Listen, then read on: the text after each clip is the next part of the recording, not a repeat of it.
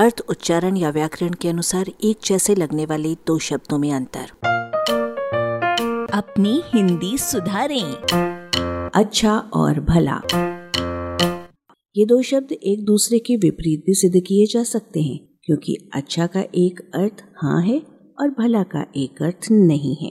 उदाहरण के लिए आप वहाँ चले जाइए के उत्तर में अच्छा का मतलब हाँ है, और आप भला क्यों जाएंगे या आप यहाँ जाएंगे भला में भला का अर्थ नहीं है। अच्छा को संज्ञा के रूप में देखिए। आपने अच्छे अच्छों को ठीक कर दिया है। विशेषण के रूप में अच्छा का अर्थ बहुत सी दिशाओं में बढ़िया है। कभी ये सकुशल है, जैसे कैसे हो, अच्छा हूँ। कभी ये निरोग है, वो अस्पताल से अच्छा होकर आ गया है। कभी ये स्वास्थ्यप्रद है, जलवायु अच्छी है। आप मुझे अच्छे लगने लगे कि अच्छे में प्रेमी के सब गुण मौजूद हैं। अच्छा और अच्छे क्रिया विशेषण का भी काम करते हैं। आपने मुझे अच्छी मुसीबत में डाल दिया और आप यहाँ अच्छे आ गए। अच्छा के माने आश्चर्य सूचक अरे भी है। अच्छा आप वो हैं, और खैर भी। अच्छा ठीक है, देखा जाएगा।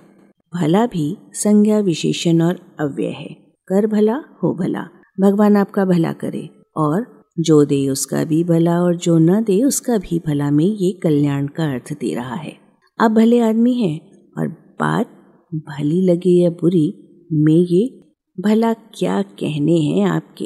भला कोई बात भी तो हो, और तुम यहाँ भले ना आओ, मैं तो जाऊँगा।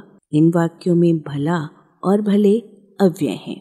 अच्छा और भला दोनों संस्कृत के पालने में खेलकर बड़े हुए हैं। संस्कृत के अच्छक और अच्छ अच्छा के पूर्वज हैं, और प्राकृत का भद्रक भला का पूर्वज है। मराठी और पंजाबी में भी भला है।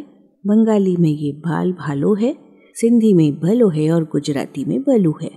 अच्छा की तुलना में अच्छा भला कम अच्छा है। अच्छा पूरा पूरा अच्छा है, जबकि अच्छा भला काम चलाऊ अच्छा है, संतोषजनक अच्छा है। आप अच्छा भला गा रहे थे, आपको श्रोताओं ने बेकार ही हुट कर दिया। आलेख भाषाविद डॉक्टर रमेश चंद्र मेहरोत्रा, वाचक स्वर संज्ञा टंडन, arparegio.com की प्रस्तुति।